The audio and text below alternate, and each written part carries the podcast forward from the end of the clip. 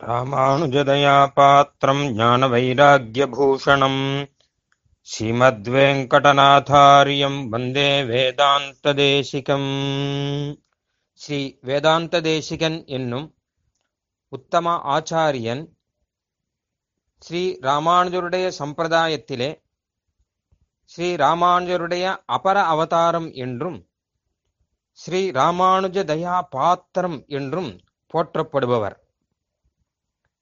பிற்காலத்திலும் வைஷ்ணவர்களுடைய பயனுக்காக நூற்றுக்கும் மேற்பட்ட நூல்களை அருளி செய்தவர்.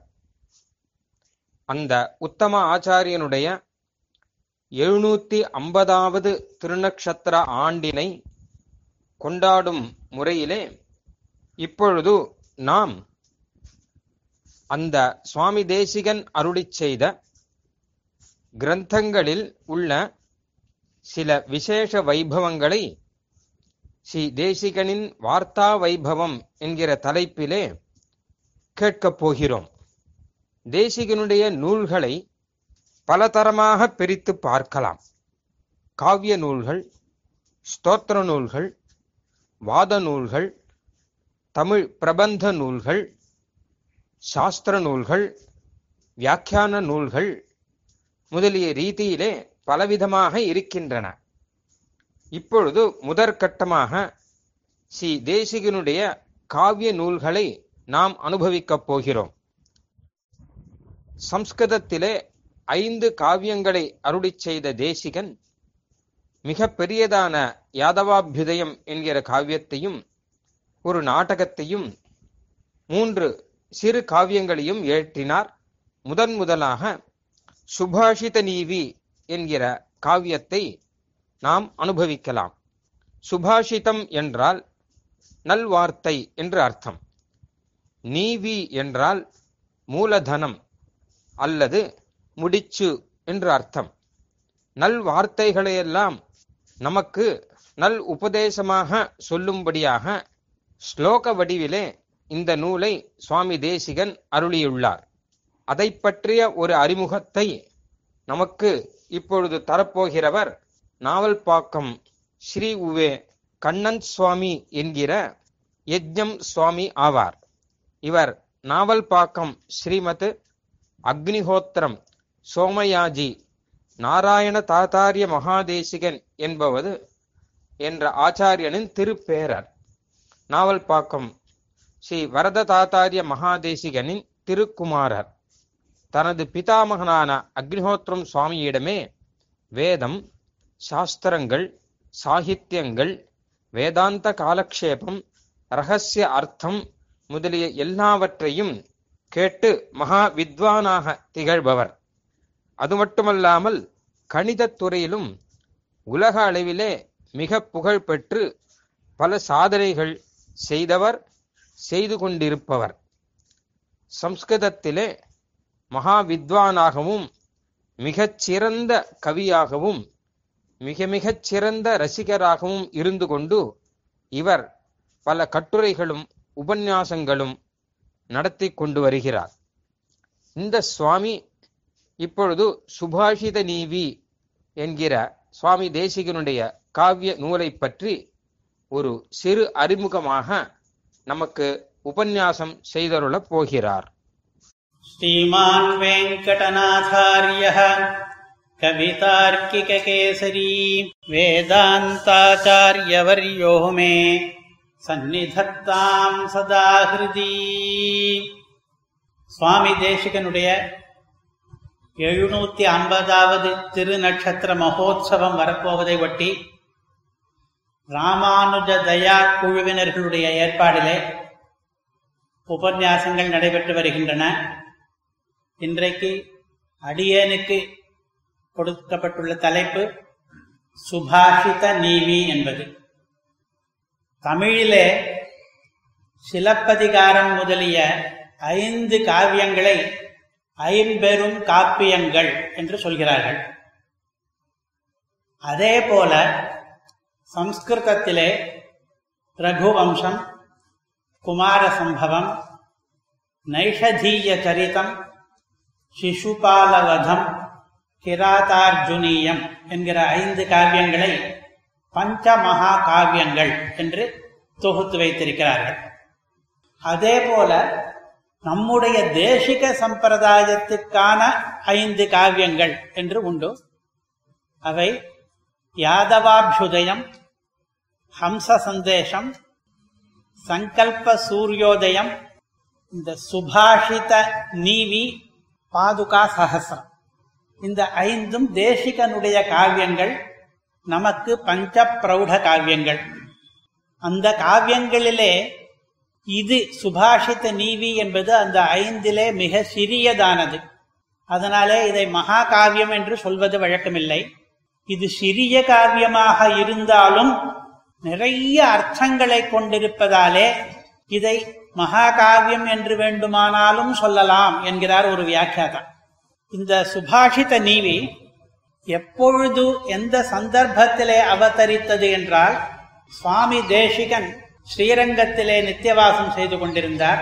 அப்பொழுது வெங்கடகிரி ராஜமகேந்திரம் என்ற பகுதிகளை ஆண்டு கொண்டிருந்த ஒரு ராஜா சிம்ம பூபாலன் என்று பெயர்.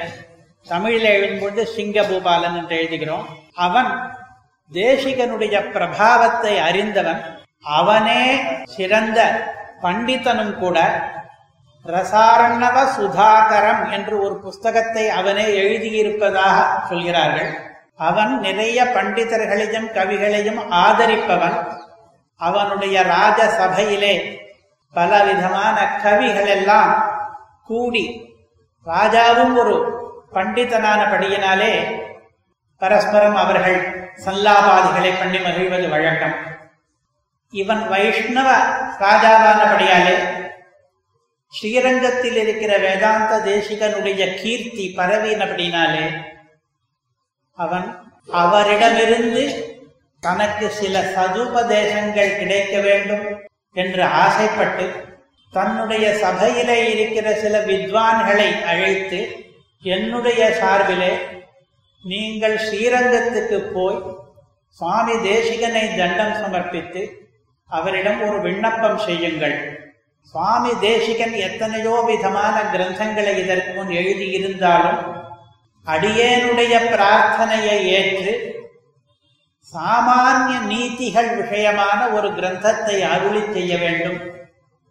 அதை நம்முடைய ராஜசபையிலே நீங்கள் ஏற்கனவே வித்வான்களாக சபையை அலங்கரிக்கிற நீங்கள் கொண்டு வந்து வாசித்து அர்த்தம் சொல்லி ஒரு சதஸ் நடத்த வேண்டும்.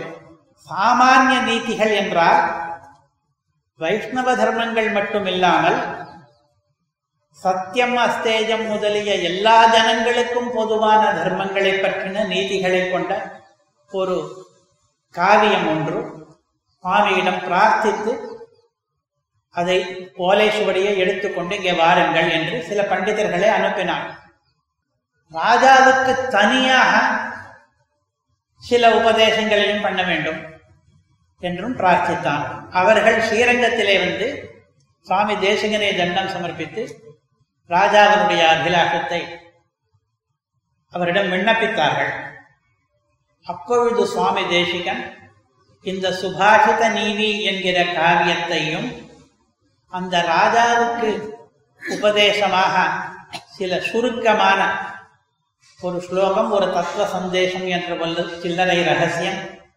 இவற்றையும் அவர்களுக்கு முதலிலே சொல்லிக் கொடுத்து ஏனென்றால் சுபாஷித நீதியிலே ஸ்லோகங்களுக்கு எல்லா பதங்களும் தெரிந்த பதங்கள் போல் இருந்தாலும் கூட நிறைய அர்த்தங்கள் இருப்பதாலே அந்த வித்வான்களுக்கும் எங்கெங்கே கிரந்திகள் முடிச்சுகள் விசேஷார்த்தங்கள் சூக்மங்கள் இருக்கின்றனவோ அவற்றை எல்லாம் காண்பித்து அதற்கு பிறகு அவர்கள் அவர்களிடம் சுவடியையும் கொடுத்து அனுப்பினார் ஐதிஹ்யத்திலே சிறிய வேறுபாடு இருக்கிறது. சுபாஷித நீவியை சிம்ம பூபாலனுக்காக பண்ணி கொடுத்தனுப்பினார் என்பதிலே வேறுபாடு கிடையாது. ஆனால் கூடவே தத்துவ சந்தேசமும் சத்வஸ்தான் என்கிற ஆர ஆரம்ப ஆரம்பிக்கிற ஒரு ஸ்லோகத்தையும் கொடுத்து அனுப்பினார் என்பதிலே சில பேர் சற்று மாற்றி சொல்கிறார்கள். அதிலே மாதவாத்மஜாய என்று தேசிகனே அருளை செய்திருக்கிறார். மாதவனுடைய குமாரனுக்காக இந்த கிரந்தத்தை பண்ணினேன் என்று. சந்தேகம் என்னவென்றால் அந்த மாதவ குமாரன் என்பது இந்த சிங்க பூபாலன் தானா அல்லது அது வேறா என்று. உத்தமூர் சுவாமி இப்படி நிர்வகிக்கிறார். அது இருவரும் ஒருவராகவும் இருக்கலாம். வெவ்வேறாக இருந்தாலும் அந்த கிரந்தத்தையும் சிம்ம பூபாலனுக்காகவென்றே தான் அருளை செய்த சுபாஷித நீவியையும் மாதவாத்மகனுக்காக ஏற்கனவே அருளை செய்த தத்துவ சந்தேசத்தையும் இரண்டு சுவடிகளையும் இவர் அவனுக்கு கொடுத்தனுப்பினார். அதனாலே சிம்ம பூபாலனுக்கு தத்துவ சந்தேசம் கொடுத்ததும் சரிதான் என்று அவர் நிர்வகிக்கிறார். அந்த புஸ்தகத்தை கொண்டு வந்து சிம்ம பூபாலனுடைய சபையிலே இவர்கள் அதிலே இருக்கிற ஸ்லோகங்களுடைய பெருமை அதில் சூக்மார்த்தங்கள் சில இடங்களிலே பல பல அர்த்தங்கள் ஒரே ஸ்லோகத்துக்கு அவற்றை எல்லாம் விசதமாக அந்த ராஜாவுக்கு இந்த கவிகள் விஜாபனம் பண்ணுகிறார்கள். அந்த ராஜா ரொம்பவும் சந்துஷ்டனாகிறான். இது இந்த சுபாஷித நீவி அவதரித்த வரலாறு. இதிலே தான் இந்த மாதிரி ஒரு ராஜாவுக்காக பண்ணினதாக சொல்லவில்லை என்றாலும் சுபாஷித நீவிக்குள்ளேயே சுவாமி தேசிகன் இந்த சுபாஷித நீதியானது சஹிருதய ஹிருதயே சமர்ப்பிதா கவிபிகி என்று அது ஸ்லோகம் கிரந்தத்திலேயே எழுதியிருக்கிறார். சில கவிகள் எல்லாம் இதை எடுத்துக்கொண்டு போய் ஒரு சஹிருதயனுடைய ஹிருதயத்திலே சமர்ப்பித்தார்கள் என்று சுபாஷித நீதியை தன்னிடம் வாங்கிச் சென்றவர்கள் கவிகள் என்றும் அவர்கள் ஒரு சஹிருதயனுக்காக ஒரு ரசிகனுக்காக அதை பண்ணினார்கள் என்றும் இதுவரையில் சுபாஷித நீவியிலேயே எழுதியிருக்கிறார். சுபாஷித நீவிக்கு மற்ற கிரந்தங்களுக்கு இல்லாத பெருமைகள் சில உண்டு. காஞ்சிபுரத்திலே திருப்பூக்குழி சுவாமியினுடைய சிஷ்யராக பட்டப்பா சுவாமி என்று ஒருவர் எழுந்துள்ளிருந்தார் அவர் இந்த சுபாஷித நீவிக்கு ரொம்பவும் விரிவான ஒரு வியாக்கியானத்தை எழுத ஆரம்பித்து மூன்று பத்ததிகள் வரை மிக அற்புதமாக அருளி செய்திருக்கிறார் வியாக்கியானம். அந்த மாதிரி விசதமான வியாக்கியானம் மற்ற பத்ததிகளுக்கு அமையவில்லை. அந்த சுவாமி அதை பூர்த்தி பண்ணவில்லை. வேறு சில வியாக்கியானங்கள் இருந்தாலும் அவை அந்த ரீதியிலே இல்லை. அந்த பட்டப்பா சுவாமி என்கிறவர் சுபாஷித் நீதியை பற்றி ஒரு ஸ்லோகம். தன்னுடைய வியாக்கியானத்திலே எழுதுகிறார். வித்யாவதாம் முதன் தத்யாத் தன்னுடைய வியாக்கியானத்துக்கு அவதாரிகை அத்யா வித்யாம வித்யது பத்யானாம் அனவத்யானாம் ஹிருத்யா ஹிருத்யார்த்த தீபிகா என்று. இது சின்னதான அனுஷ்டு என்கிற சந்தசிலே அமைந்திருந்தாலும் கூட சுபாஷித நீவியை பற்றி உயர்த்தி பேசுகிற இந்த ஸ்லோகத்திலே நிறைய அனுப்பிராசத்தை அமைத்திருக்கிறார். தியா என்கிற எழுத்து அடிக்கடி வரும் வரும்படி வித்யாவதாம் முதம் தத்யாத் என்று இரண்டு தடவை முதல் பாதத்திலேயும் அத்யா வித்யாம் அபித்யது என்று இரண்டாம் வரியிலே மூன்று தடவையும் மூன்றாம் வரியிலே பத்யானாம் அனவத்யானாம் என்று ரெண்டு தடவையும். ஆக மொத்தம் ஸ்லோகத்திலே ஒன்பது தடவை தியா என்கிற எழுத்து வரும்படியாக இந்த ஸ்லோகத்தை அமைத்திருக்கிறார் அந்த உரையாசிரியர் பட்டபாசாமி அர்த்தம் நான் எழுதுகிற இந்த வியாக்கியானத்துக்கு ஹிருத்யார்த்த தீபிகா என்று பெயர் வைத்திருக்கிறேன். ஹிருத்யா என்றால் ஹிருதயத்துக்கு பிடித்ததான மனசை கவர்வதான அர்த்தங்களுடைய தீபிகா. வெளிச்சம் போட்டு காண்பிக்கிற புஸ்தகம். ஹிருத்தியமான அர்த்தங்களை ரகசியமான அர்த்தங்களை சொல்லுகிற புஸ்தகம் என்று பெயர் வைத்திருக்கிறேன். இந்த வியாக்கியானமானது வித்யாவதாம் முதம் தத்யாதி. கல்வியாளர்களுக்கு வித்வான்களுக்கு சந்தோஷத்தை கொடுக்கட்டும் என்று முதலிலே பிரார்த்திக்கிறார். பிறகு அத்ய அவித்யாம் அபித்யது. இப்பொழுது அவித்யை அறியாமை என்பதையும் தியது அறுத்தெறியட்டும். இந்த வியாக்கியானம் மூலமாக எல்லாரும் அறிஞர்கள் ஆகட்டும் என்று பிரார்த்தனை. இது எதற்கு வியாக்கியானம் என்று சொல்வதற்காக அனவத்யானாம் பத்யானாம் என்கிறார். அவத்தியம் என்றால் தோஷம் அனவத்தியம் என்றால் தோஷமே இல்லாத பத்தியங்கள் சுபாஷித நீதியில் இருக்கின்றனவே அவற்றுக்கு வியாக்கியானமாக நான் ஹிருத்யார்த்த தீபிகையை எழுதியிருக்கிறேன் என்று. சுபாஷித நீதியிலே நிறைய பதங்களுக்கு ரெண்டு மூணு அர்த்தங்கள் இருக்கும். அதற்கு வியாக்கியானம் எழுத வேண்டுமானால் முதலிலே வியாக்கியானம் எழுதுபவர் அவற்றை புரிந்து கொள்ள வேண்டும். அதே சைலியிலே ஏதாவது பதங்களிலே விசேஷார்த்தங்கள் சொல்லி எழுத வேண்டும். இவரும் ஒரு மகா வித்வானானபடியினாலே இவர் என்ன பண்ணினார்? அனவத்யானாம் என்ற பதத்திலே ரெண்டு அர்த்தம் வச்சார். இந்த ஸ்லோகத்திலே திய திய என்று ஒன்பது தடவை வந்ததனாலே இந்த ஸ்லோகத்தில் நவ திய இந்த ஸ்லோகமானது நவத்தியமான ஸ்லோகம். ஒன்பது திய கொண்ட ஸ்லோகம். அதற்கு எதிர்ப்பதம் அ நவ திய. ஒன்பது திய இல்லாத ஸ்லோகம். சுபாஷித தேவியிலே இருக்கிற ஸ்லோகங்கள் எல்லாம் ஒன்பது தியா பார்க்க முடியாது. அதற்கு இன்னொரு அர்த்தம் நவத்யாக்கு மட்டும் எதிர்ப்பதம் இல்லை அனவத்யா என்கிறது. அவத்யாக்கும் அதேதான் எதிர்ப்பதம். அனவத்தியம் என்றால் அவத்தியம் இல்லாதது என்று தேசிக சூக்திகளிலே எந்த விதமான தோஷங்களும் கிடையாது. அனவத்தியமான சூக்திகள் என்று தன்னுடைய ஸ்லோகத்திலேயும் ரெண்டு அர்த்தம் வைத்து தன்னுடைய வியாக்கியானத்தை ஆரம்பித்தார் ஆரம்பிக்கும் பொழுதே சுபாஷித நீதியில் மட்டும் மற்ற தேசிக காவியங்களிலே இல்லாத ஒரு சிறப்பு இருக்கிறது என்று சொல்லி ஆரம்பிக்கிறார். என்ன சிறப்பு என்றால் கலாக சதுஷ்டி இக பிரயத்னத நிவேஷிதாக ஸ்ரீ நிகமாந்த இந்த சுபாஷித நீதியிலே ஸ்ரீ நிகமாந்த தேசிகரானவர் அறுபத்தி நாலு கலைகளையும் பிரயத்தனத்தோடு நுழைத்திருக்கிறார். சுபாஷித நீதி என்பது வெறும் நீதி ஸ்லோகம் மட்டுமில்லை.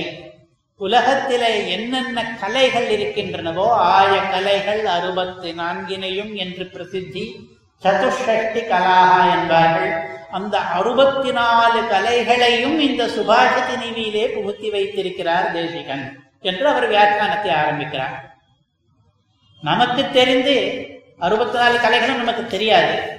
அறுபத்தி நாலு கலைகள் என்னென்ன என்று சொல்வதற்கு கூட நமக்கு தெரியாது. ஆனால் சில கிரந்தங்களிலே அறுபத்தி நாலு கலைகள் என்ன என்று சொல்லி காண்பித்திருக்கிறார்கள். சுபாஷித நீதி சின்ன புஸ்தகம். மொத்தமே நூத்தி நாற்பத்தி நாலு ஸ்லோகம் தான் தேசிகனுடைய அஞ்சு காவியங்களிலேயே மிகச் சிறியதான காவியம். இதிலே அறுபத்தி நாலு கலைகளையும் நுழைத்து வைத்திருப்பதாக இந்த வியாக்கியாதா எழுதுகிறாரே அது சாத்தியமா என்றால் சில ஸ்லோகங்களை பார்த்தால் நமக்கு புரிகிறது. சுபாஷித நீவியிலே சில ஸ்லோகங்கள் வேறு ஏதோ கலைகளிலிருந்து சாஸ்திரங்களிலிருந்து இருக்கிற விஷயத்தை நீதி என்கிற வியாதத்திலே தேசிகன் இங்க நுழைத்திருக்கிறார் என்பது நமக்கு புரிகிறது. அதிலே ஒரு ஸ்லோகம் சந்நியோகேன சிஷ்டானாம் வர்ணாதீனாம் ஸ்வசூத்திரதः பிரவருத்திஞ்ச நிவத்திஞ்ச நபிந்தியாத் சாது சப்தவது என்று ஒரு ஸ்லோகம் இருக்கிறது. இந்த ஸ்லோகத்துக்கு மேலெழுந்த வாரியாக அர்த்தம் சொல்லிவிடலாம் சாது சப்தம் என்றால் வியாகரணத்திலே இலக்கண பிழை இல்லாத சப்தம். அந்த சப்தங்களிலேயும் வர்ணங்கள் இருக்கும். அந்த சப்தங்களுக்காகவும் அஷ்டாத்தியாயி முதலிய கிரந்தங்களிலே சூத்திரங்கள் இருக்கும். இந்த நீதி சுபாஷித நீதியிலிருந்து நீதியை புரிந்து கொள்ளப் போகிறார்களே.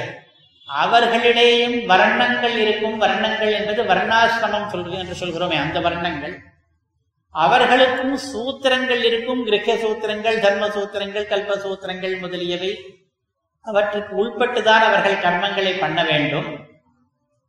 அஷ்டாத்தியாயிலே சந்நியோக சிஷ்டம் என்று ஒன்று பாணினி மகர்ஷி அருளி செய்கிறார். அந்த வியாக்கரண சாஸ்திரத்தை புரிந்து கொண்டால் இந்த ஸ்லோகத்துக்கு இன்னொரு அர்த்தம் கிடைக்கும். அதை புரிந்து கொள்ளவில்லை என்றால் அவரவர்கள் தத்தம் ஜாதிக்கும் தத்தம் சூத்திரத்துக்கும் தகுந்தபடியாக பண்ண வேண்டிய கர்மங்களை பண்ண வேண்டும் விளக்க வேண்டிய கர்மங்களை விளக்க வேண்டும் என்கிற அர்த்தம் மேலெழுந்த வாரியாக கிடைக்கும். ஒரு அர்த்தத்தை மட்டும் சொல்லிவிட்டு போனால் வேறு கலைகளிலிருந்து நாம் நிவேசனம் பண்ண வேண்டாம். ஆனால் இந்த வியாக்கியாதா சொல்வது போலே வியாக்கரண சாஸ்திரத்திலிருந்து குறிப்பாக ஒரு அஷ்டாத்தியாயி சூத்திர அர்த்தத்தை இதிலே புகுத்தி இருக்கிறார் இதே மாதிரி மற்ற பல சாஸ்திரங்களிலேயும் சுபாஷித நீவிலே இன்னொரு ஸ்லோகம் சலினம் சத்கதானருகன் ஆத்மோபகத ஜாதிகம் நனிகிருண்ணாதி காலே சோபி சப்யைர் நிகிருஹ்யதே மேலெழுந்த மாதிரியான அர்த்தம் சொல்லலாம். ஏமாற்றுபவனை நல்ல பேச்சு இல்லாதவனை தன்னுடைய ஜாதியையே கெடுத்துக் கொள்பவனை கெட்டவனை நாம் நிகிரகம் பண்ணி வைக்க வேண்டும் அடக்கி வைக்க வேண்டும்.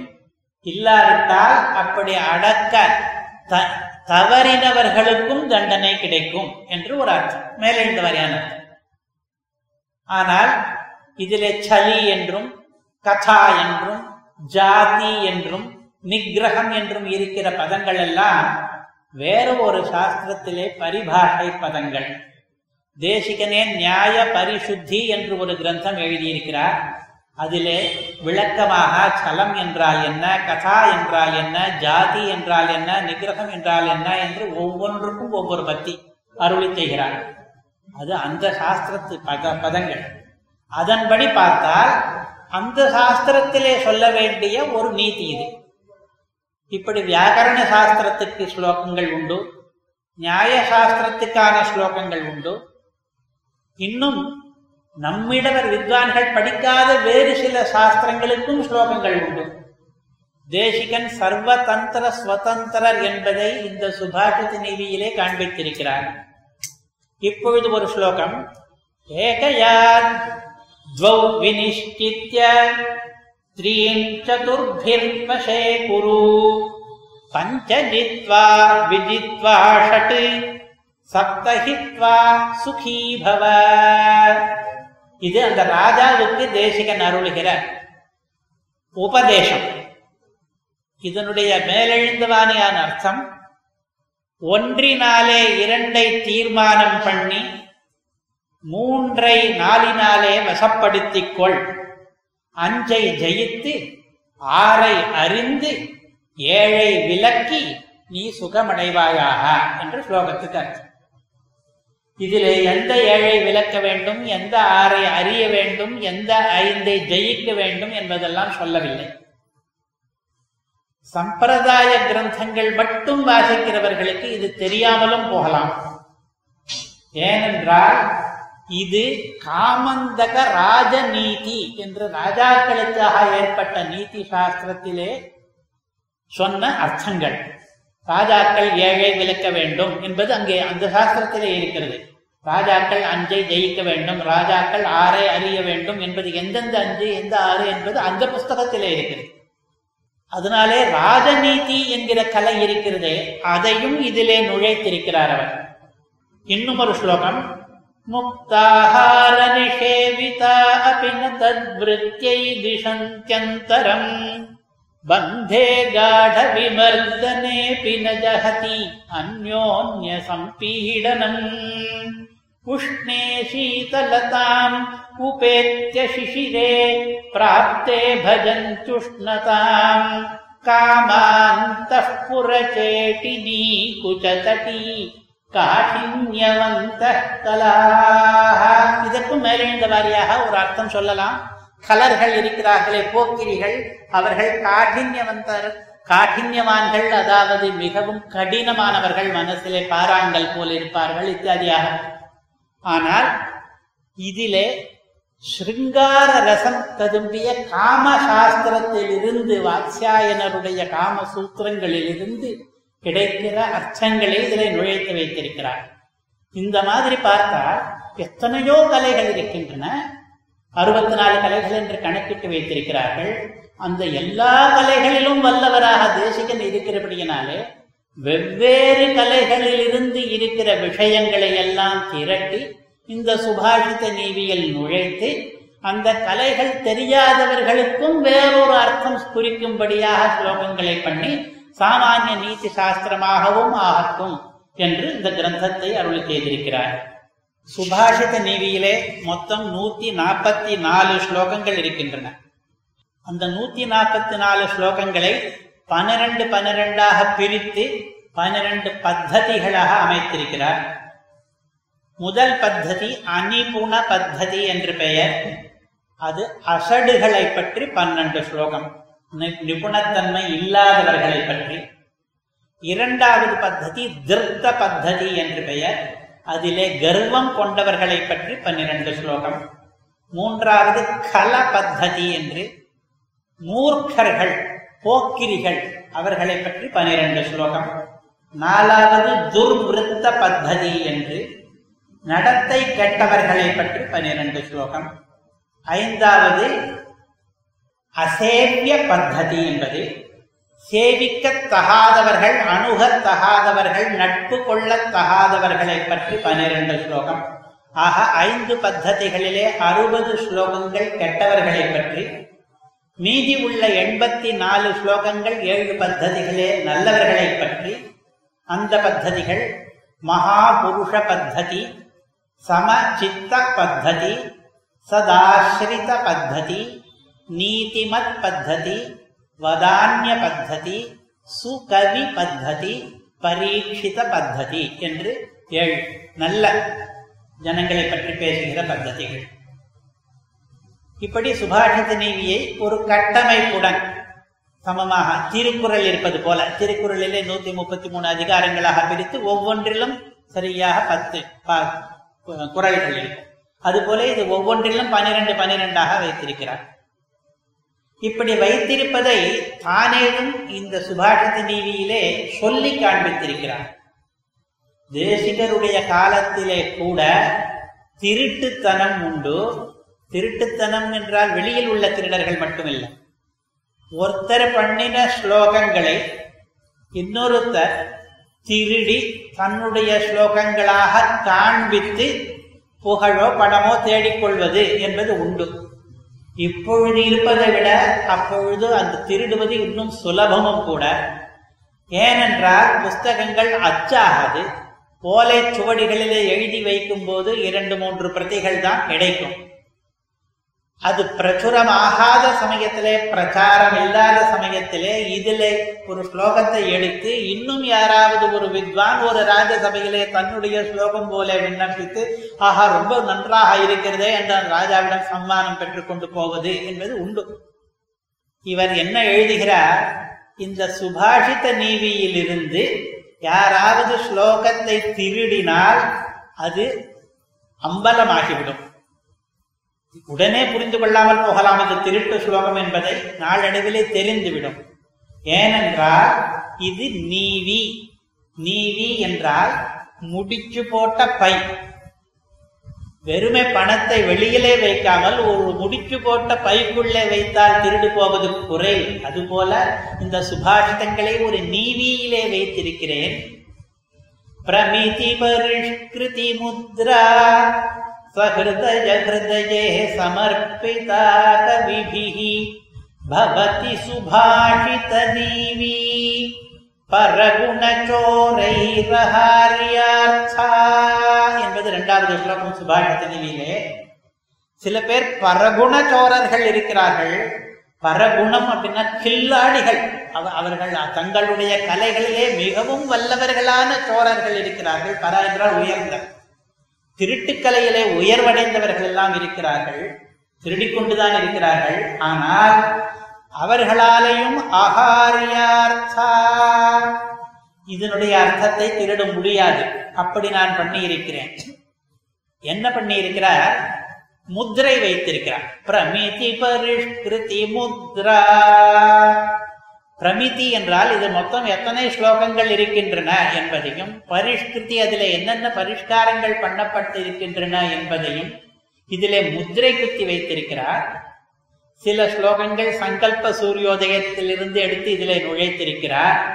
அதை தெரியாதனமாக எவனாவது சொன்னானால் வேறு கிரந்தங்களில் இருப்பது வெட்ட வெளிச்சமாகிவிடும் அது தவிர மொத்தம் எத்தனை ஸ்லோகங்கள் எத்தனை பத்ததிகள் எல்லாம் போட்ட பிறகு ஒரு ஸ்லோகத்தை எடுத்துக்கொள்வது கஷ்டம். அப்படி முத்திரை வைத்தது இந்த ஸ்லோகத்துக்கு கூட. அதாவது சுபாஷித நீவி என்பதை நான் முடிச்சு போட்டு பையில வைத்திருக்கிறேன் இதிலிருந்து திருட முடியாது என்று சொன்ன ஸ்லோகத்துக்கு கூட நிறைய அர்த்தங்கள் வைத்திருக்கிறார். இன்னொரு அர்த்தம் வேதாந்த விஷயமானது பரகுணச்சோரார்கள் இருக்கிறார்கள் உலகத்திலே. பர என்றால் பரமாத்மா அவனுடைய குணம் என்றால் ஞான பல ஐஸ்வர்ய வீரிய சக்தி தேஜஸ் முதலிய குணங்கள். அதெல்லாம் திருடுபவர்கள் இருக்கிறார்கள். அதாவது பிரம்மமானது நிர்குணம் அதற்கு குணம் கிடையாது என்று பிரச்சாரம் பண்ணுபவர்கள் இருக்கிறார்கள். அவர்கள் பரகுண சோரர்கள். அவர்கள் எல்லாம் இதிலிருந்து அர்த்தத்தை திருட முடியாது. இது என்பது என்ன என்றால் சுபாஷித பாஷிதம் என்றால் பாஷ்யம் என்ற அர்த்தம். நல்ல பாஷ்யம் சுபாஷிதம் என்றால் ஸ்ரீபாஷ்யம் என்ற அர்த்தம். இதிலே தன்னுடைய ஆச்சாரிய பரம்பரையிலே இருக்கிற பகவத் ராமானுஜரை ஸ்துதிக்கிறார். அதில் அவருடைய ஸ்ரீபாஷ்யம் என்கிற நீவி இருக்கிற ஒரு மூலதனம் நீவி என்பதற்கு மூலதனம் என்று ஒரு அர்த்தம்.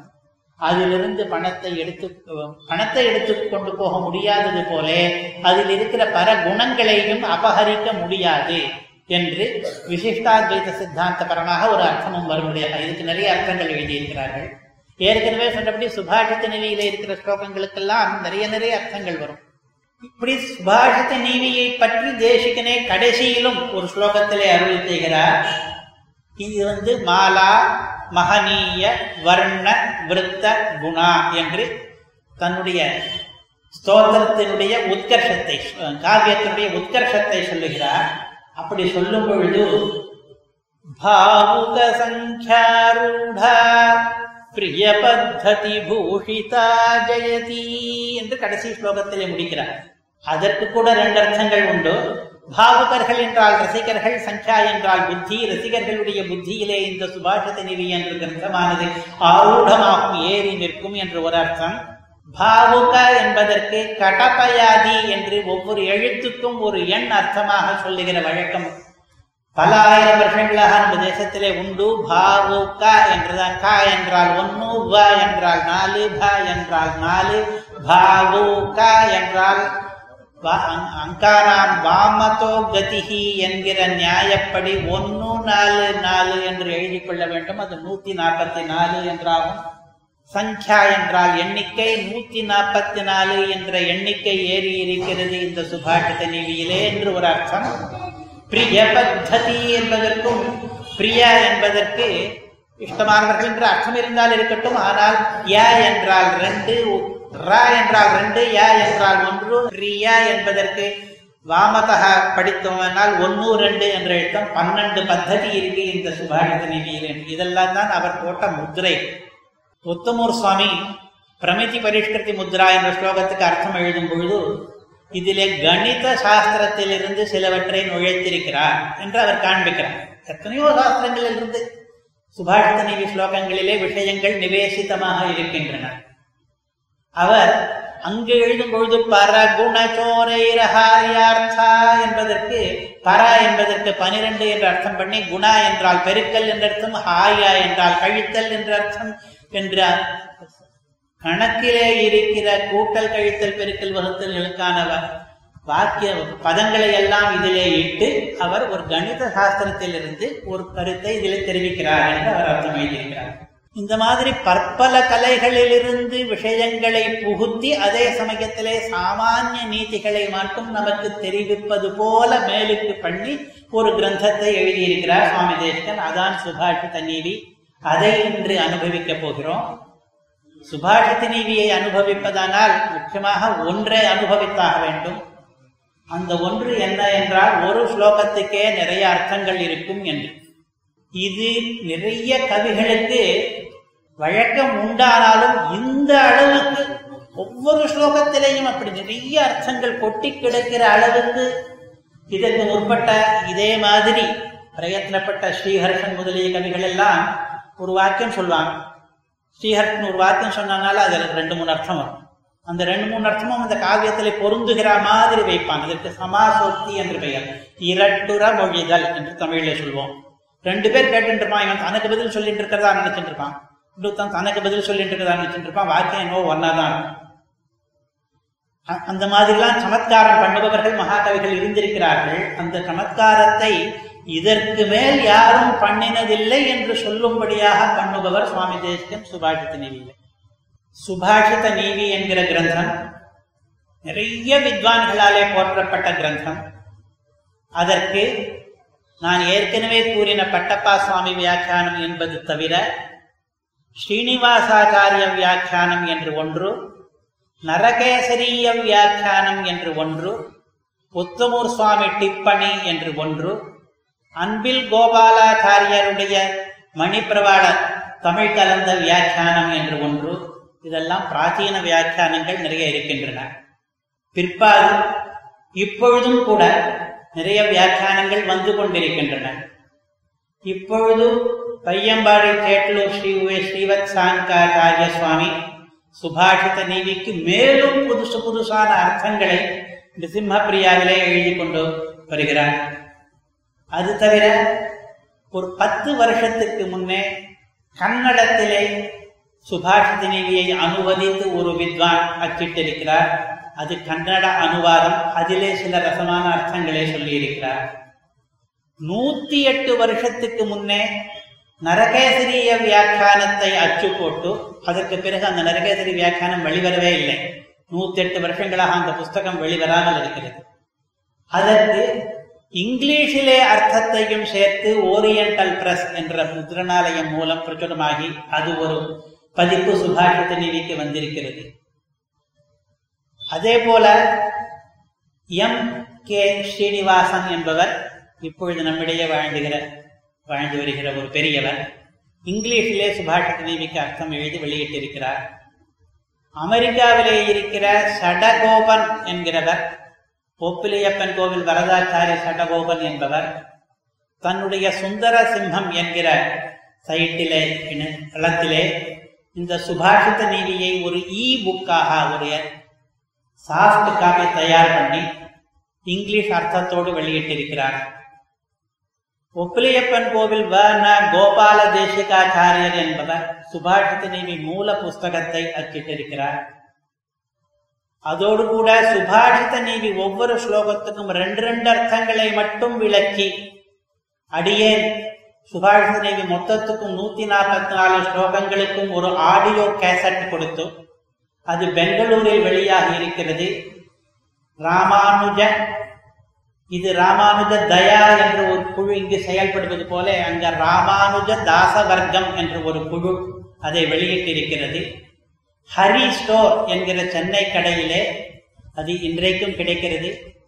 உப்பிலியப்பன் கோவில் சுவாமியுடைய மூலமும் சேர்த்து விற்கிறார்கள் சுபாஷித நீதி புஸ்தகமும் அடியனுடைய இந்த அஞ்சு மணி நேர கேசட் சேர்ந்து விற்பனையாகிறது.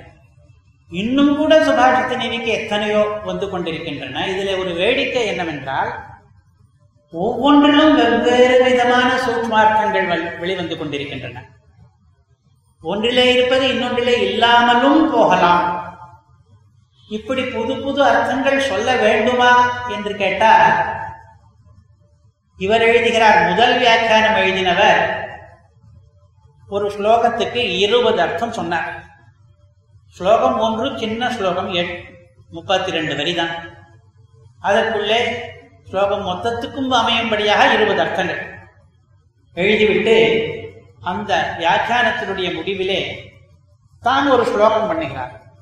வியாக்கியாதாக்கள் எல்லாம் தான் எந்த கிரந்தத்தை வியாக்கியானம் பண்ணுகிறோமோ அது தங்களை மிகவும் கவர்ந்து விட்டால் நடுவிலே தாங்களே பாட்டு பாட ஆரம்பித்து விடுவார்கள்.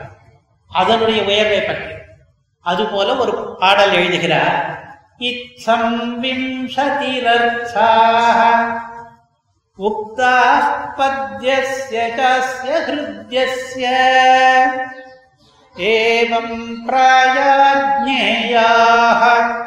பகுதா ஹிருதா நிபிரியதா ஸ்வமதி என்று வியாக்கியானத்திலே நடுவிலே வருகிற ஸ்லோகம் அந்த ஸ்லோகத்துக்கு என்ன அர்த்தம் இவ்வாறாக இந்த ஒரு ஸ்லோகத்துக்கு தேசிகனுடைய ஸ்லோகத்துக்கு அடியேன் வியாக்கியாதா இருபது அர்த்தங்களை இப்பொழுது சமர்ப்பித்தேன். மிகவும் ஹிருத்தியமான இந்த ஸ்லோகத்துக்கு இருபது அர்த்தங்கள் மட்டுமே என்று நின்றுவிடக் கூடாது.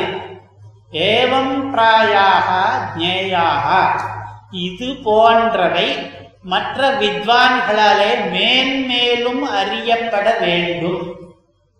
புதாலிபிகி ஓரிரு வித்வான்கள் மட்டும் பரிசிரமப்பட்டால் போராது. தேசிகன் அவதார புருஷன் பகவான் தேசிகனாக அவதரித்திருக்கிறார். அவருடைய திருவாக்கு மிகவும் கம்பீரமான திருவாக்கு. அதிலே எத்தனையோ அர்த்தங்கள் கொட்டி கிடக்கின்றன. தெய்வீக புருஷர்களால் மட்டும்தான் இப்படியெல்லாம் ஸ்லோகங்கள் எழுத முடியும். எனக்கு தோன்றின இருபது அர்த்தங்களை இப்பொழுது சொல்லி முடித்தேன். புதா ஆலிபிகி கோஷ்டி கோஷ்டியாக வித்வான்கள் சேர்ந்து சேர்ந்து யதா ஸ்வமதி தங்கள் தங்கள் புத்திகளுக்கு எட்டின வரையில் இதற்கு மேன்மேலும் அர்த்தங்கள் சொல்ல வேண்டும் என்று சொல்லி அவர் முடித்தார் அதனால்தான் அதற்கு பின்னாலே வந்த வித்வான்கள் எல்லாம் இது வித்வத் அவர்களுடைய வைதுஷ்யத்துக்கு பரீட்சை மாதிரி எடுத்துக்கொண்டு இந்த ஸ்லோகத்துக்கு இப்படி கூட ஒரு அர்த்தம் வரும் போல இருக்கிறதே என்றெல்லாம் எழுதி எழுதி கொண்டு வருகிறார்கள். இன்னும் நிறைய அர்த்தங்கள் வரப்போகின்றன சுபாஷித நீவிக்கு அடியேன் சுபாஷித நீவிக்கு நாலைந்து விதமான கைங்கரியங்கள் பண்ணி கொண்டிருக்கிறேன். அதிலே ஒன்று ஏற்கனவே சொல்லியாயிற்று. ஒரு ஆடியோ கேசட் தயாராகி வந்துவிட்டது. இன்னொன்று ஒரு ஸ்லோகத்துக்கு ஒரு வாக்கியம் மற்றும் ஒரு வரியில் மட்டும்தான் எழுத வேண்டும். நூத்தி நாற்பத்தி நாலு ஸ்லோகங்களுக்கும் நாலைந்து வரி நாலஞ்சு பக்கங்களில் மட்டும் மிகவும் சுருக்கமாக அர்த்தம். அதிலே வேற சம்ஸ்கிருதம் கூட கலக்காமல் முழு தமிழிலே சுபாஷிதனுடைய சுருக்கம் என்று எழுதி அது ஆச்சாரிய பாதுகா என்கிற இணைய தளத்திலே ஏற்றி வைத்திருக்கிறார்கள். அதை இன்றைக்கும் எல்லாரும் இலவசமாக அனுபவிக்கலாம் கிடைக்கும். மூன்றாவது சுபாஷித நீதியிலிருந்து சில நீதிகளை மட்டும் எடுத்து அந்த ஸ்லோகத்தையும் அதனுடைய அர்த்தத்தையும் அந்த நீதியையும் மட்டுமாக மற்ற பல தேசிக கிரந்தங்களில் இருக்கிற நீதிகளோடு சேர்த்து யாதவாபிரதயத்தில் சில நீதிகள் சங்கல்ப சூரியோதயத்தில் சில நீதிகள் இப்படியாக சேர்த்து ஆரண தேசிகனின் ஆயிரம் அறிவுரைகள் என்று ஆயிரம் நீதிகளாக அதை ஆக்கி ஹயக்ரீவ சேவகா என்ற பத்திரிகையில் எழுத ஆரம்பித்து இப்பொழுது அறுநூத்தி எட்டு நீதிகள் அதிலே வெளியாகிவிட்டன. அதுவும் இந்த சுபாஷித நிதிக்கு பண்ணுகிற கைங்கரியங்களிலே ஒரு வகை ஒரு நாலாவது விதமான கைங்கரியம் திவ்ய பிரபந்தத்திலே நாச்சியார் திருமொழியிலே பெருமாளுக்கு கைங்கரியம் பண்ண புகுந்த ஆண்டாள் என்ன சொன்னால் ஒன்று நூறாயிரமாக்கி ஆளும் செய்வன் என்றாள் அவள் சொன்ன பதத்துக்கு இப்படியும் ஒரு அர்த்தம் கொண்டு தேசிகன் நமக்கு ஒரு ஸ்லோகம் கொடுத்தாரானால் அதற்கு நாம் நூறு அர்த்தங்களை சொல்லி அதை ஆயிரம் மேற்கோள்களாலே விளக்கி ஒன்றை நூறாயிரமாக்கி அவருக்கு ஆளும் செய்வன் என்று கைங்கரியத்தையும் பண்ண வேண்டும் இப்படி கிரந்த ரூபமான கைங்கரியம் பண்ண வேண்டும் என்ற ஆசையினாலே சுபாஷித நீதியிலே சில ஸ்லோகங்களுக்கு நூறு அர்த்தங்களையும் எழுத பிரயத்தனப்பட்டு அப்படியும் ஒரு கைங்கரியம் நிறைவேறி கொண்டு வருகிறது சுபாஷித நீதியில் மட்டுமில்லாமல் வேறு சில தேசிக கிரந்தங்களிலேயும் இந்த மாதிரியான ஏக நூற்றுக்கணக்கிலே அர்த்தங்கள் வருவதை திரட்டி இப்படியாக நிறைய வித்வான்கள் நிறைய விதமாக அனுபவிக்கிற சுபாஷித நீதியை சில பேர் புரிந்து கொள்வதில்லை. பத்து நாட்களுக்கு முன் ஐஐடி மும்பையிலிருந்து எனக்கு ஒரு இமெயில் வந்தது. ஒரு சம்ஸ்கிருத வித்வான் கேட்டார் நான் ஒரு இடத்திலே படித்தேன் சுபாஷித நீவியிலே சில ஸ்லோகங்களுக்கு இருபது அர்த்தங்கள் எழுதியிருப்பதாக. இதை என்னால் நம்ப முடியவில்லை. அது எப்படி ஒரு சம்ஸ்கிருத வாக்கியத்துக்கு இருபது அர்த்தங்கள் இருக்க முடியும்? இது வாஸ்தவமா என்று எனக்கு சந்தேகம் கேட்டிருந்தார். நான் உடனே அதே நாளிலே இந்த வியாக்கியானத்திலிருந்து இதோ ஒரு ஸ்லோகம் இதற்கு இருபது அர்த்தங்கள் எழுதி முத்ரிதமாக இருக்கிறது புஸ்தகமும் இப்பொழுது கிடைக்கிறது ஸ்ரீமத் ஆண்டவன் ஆசிரமத்திலே சுபாஷித நீதி பட்டப்பா சுவாமி வியாக்கியானத்தோடு ஸ்ரீனிவாசாச்சாரிய சுவாமி வியாக்கியானத்தோடு வெளியிட்டு விற்பனை பண்ணி கொண்டிருக்கிறார்கள் அங்கே தான் நீங்கள் வாங்கிக் கொள்ளலாம் அது உண்மைதான் நீங்கள் சொல்வதும் உண்மைதான் அது எப்படி ஒரு வாக்கியத்துக்கு இருபது அர்த்தம் இருக்க முடியும் என்பதும் உண்மைதான் நம்மை வந்து நீ ஒரு வாக்கியம் எழுதி இருபது அர்த்தத்தோடு என்று கேட்டால் பிரமிப்போம் நம்மால் முடியாது ஆனால் இதெல்லாம் தெய்வீகமான கிரந்தங்கள். இந்த கிரந்தங்களுக்கு தனி சிறப்பு. அந்த வாக்கியத்துக்கு அவ்வளவு அர்த்தங்கள் கிடைக்கின்றன. நான் கூட கொஞ்சம் பிரயாசப்பட்டதுண்டு ஒரு வாக்கியத்துக்கு நிறைய அர்த்தம் கிடைக்கும்படியாக முடியுமா என்று. எழுதி வெளியிட்டதும் உண்டு. தமிழிலே கூட பண்ணிருந்தது உண்டு.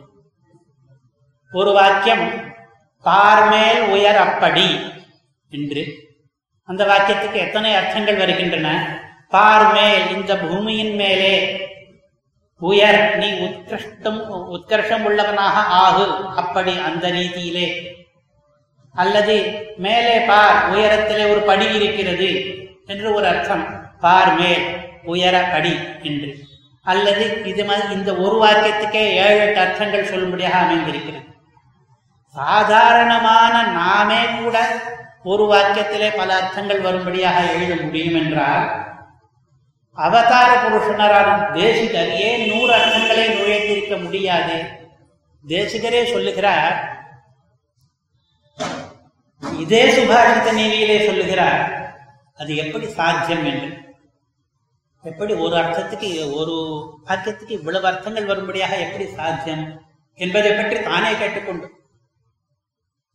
அவர் சொல்வது என்னவென்றால் मनोव्यास प्राकेतस परिषदर्हायम् सुधासिक्ता सूतिः स्वयमुदयमन्विक्षति जने निरुञ्झुक्के विन्ध्या विकटचल विकट सन्ध्या नट जटा परिभ्रान्त पङ्गोरुपवियति गङ्गानि पतति श्लोकम्।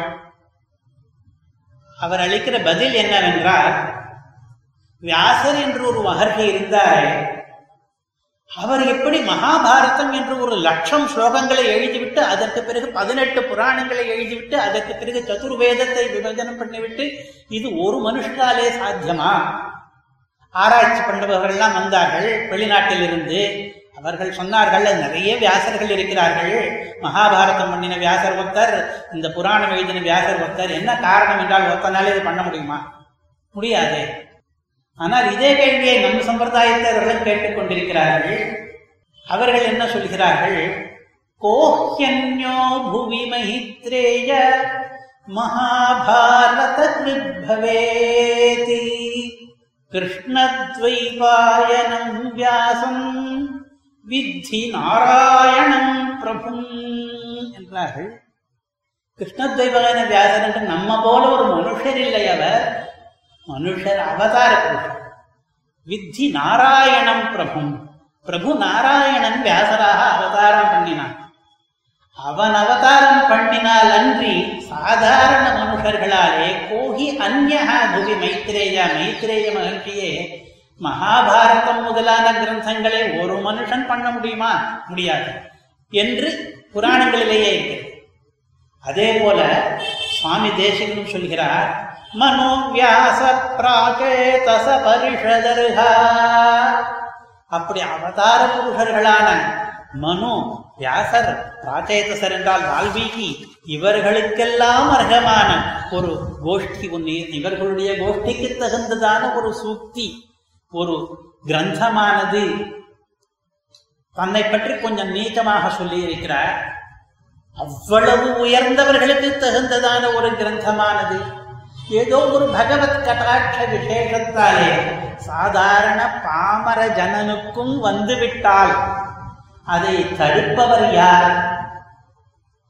விந்தியாதலம் போலே விந்திய மலை போலே அகன்று பறந்த பரமசிவனுடைய ஜட்டாச்சூடத்திலே மாட்டிக்கொண்டு அங்கே பாய்கிற கங்கா நதியானது பூலோகத்திலே ஏதோ ஒரு நொண்டியினுடைய தலையிலே வந்து விழ வேண்டும் என்று சங்கல்பித்துக் கொண்டால் பங்கோ ருபதிஜி கங்கா நிபத்தி அப்பொழுது அவனுடைய பாக்கியத்தை சொல்லலாமே தவிர நாம் வேறு விதமாக எப்படி அந்த நொண்டி கிடைத்த பாக்கியத்தை விளக்க முடியும்? அது கங்கையினுடைய கட்டாட்சம் கிடைத்து விட்டது என்றுதான் சொல்ல வேண்டும் அதுபோலே கங்கா பிரவாகமான இந்த சூக்திகள் எல்லாம் அடியேனுக்கு வாய்க்கும்படி ஒரு பகவத் கட்டாட்சம் வந்தது.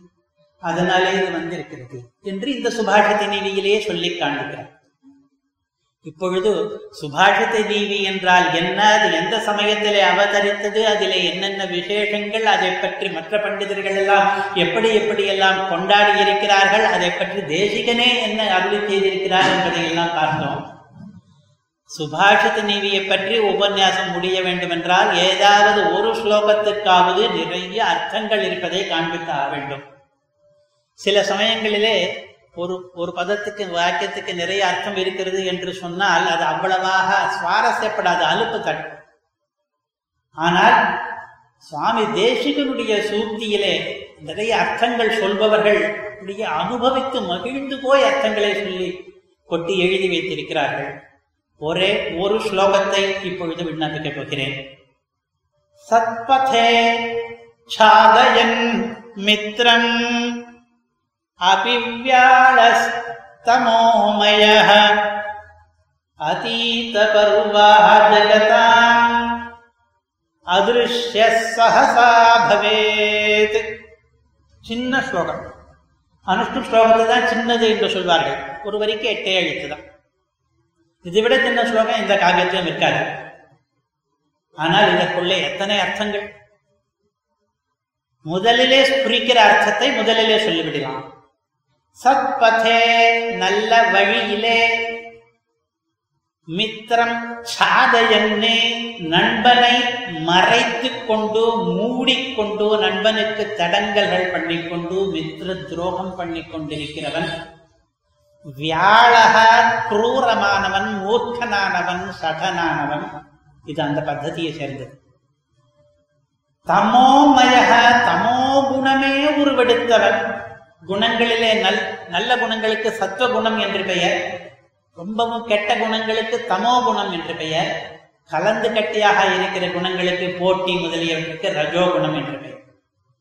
இவன் தமோமயனாக இருக்கிறான் மித்திர துரோகம் பண்ணுகிறான் குரூரனாக இருக்கிறான். அப்படிப்பட்டவன் அதீத பர்வா அத்துமீறினானால் வரம்பை தாண்டி போனானால் ஜகதாம் அதிருஷ்ய சகசா பவேத். உடனே அழிந்து போவான். பார்க்க கூடாதவனாக ஆகிவிடுவான் என்று அர்த்தம். மேலெழுந்த வாரியாக அர்த்தம் பார்த்தா பாபம் பண்ணினவன் பாபத்தின் பலனை அனுபவிப்பான். சுபகிருத் சுபமாக்னோதி பாபகிருத் பாபம் அஷ்ணுதே என்று ராமாயணம் பாபம் பண்ணினவன் பாவத்தை தான் அடைவான் என்று. இதில் சில பாவங்களை வரிசைப்படுத்தி காண்பித்திருக்கிறார் மித்திர துரோகம் கிரௌரியம் வரம்பு மீறுதல் இத்தியாதியான பாவங்களை பண்ணுபவர்கள் அழிந்து போவார்கள் காணாமல் போவார்கள் என்று ஸ்லோகத்தினுடைய அர்த்தம். இந்த அர்த்தத்தை கொடுப்பதற்குள்ளே நிறைய நீதிகள் முதலிலே சத் பதே என்பது சில வழிகள் நல்ல வழிகள் சில வழிகள் கெட்ட வழிகள். நல்ல வழியிலே போகிறவனை நாம் வழிமறிக்க கூடாது. சத்பதே சாதயன் என்ற வரைக்கும் இருக்கிற நீதி. ஒருவன் சன்மார்க்கத்திலே நடந்து கொண்டிருந்தானால் சில பேர் தாங்கள் உயர முடியாவிட்டால் உயர்ந்து கொண்டிருப்பவனை தடங்கல்கள் பண்ணி அமுக்கி வைப்பார்கள். இவன் நம்மை விட அதிகமாக உயர்ந்து விடுவானே என்று. சுவாமி தேசிகனுக்கு சொந்த ஜீவனத்திலேயே இந்த மாதிரி அனுபவங்கள் எல்லாம் உண்டு. இவ்வளவு பகவத் அவதாரமானவர்களுக்கு அவருடைய காலத்திலேயே துவேஷிகளும் உண்டு. இவரை மட்டம் தட்டி அமுக்கி வைத்திருப்பவர்கள். அவர்களை மனதில் வைத்துக்கொண்டு சத்பதே சாதயன் என்று ஒரு பொல்லாத்தனத்தை தெரிவிக்கிறார். நல்ல வழியிலே நடப்பவனை முட்டுக்கட்டை போடுபவன் தவறானவன் என்று.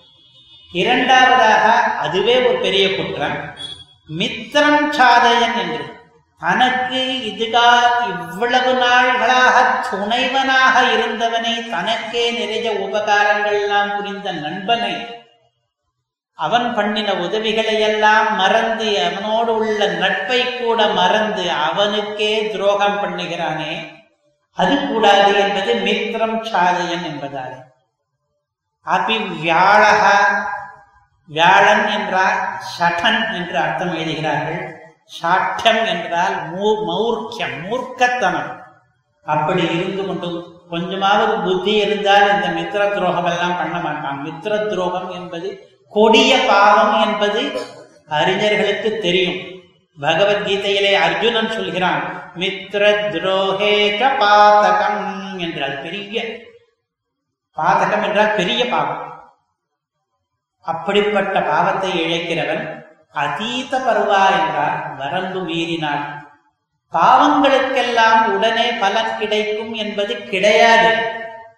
இன்றைக்கு பண்ணின பாவத்துக்கு வேறு ஜென்மத்திலே கூட பலன் கிடைக்கலாம்.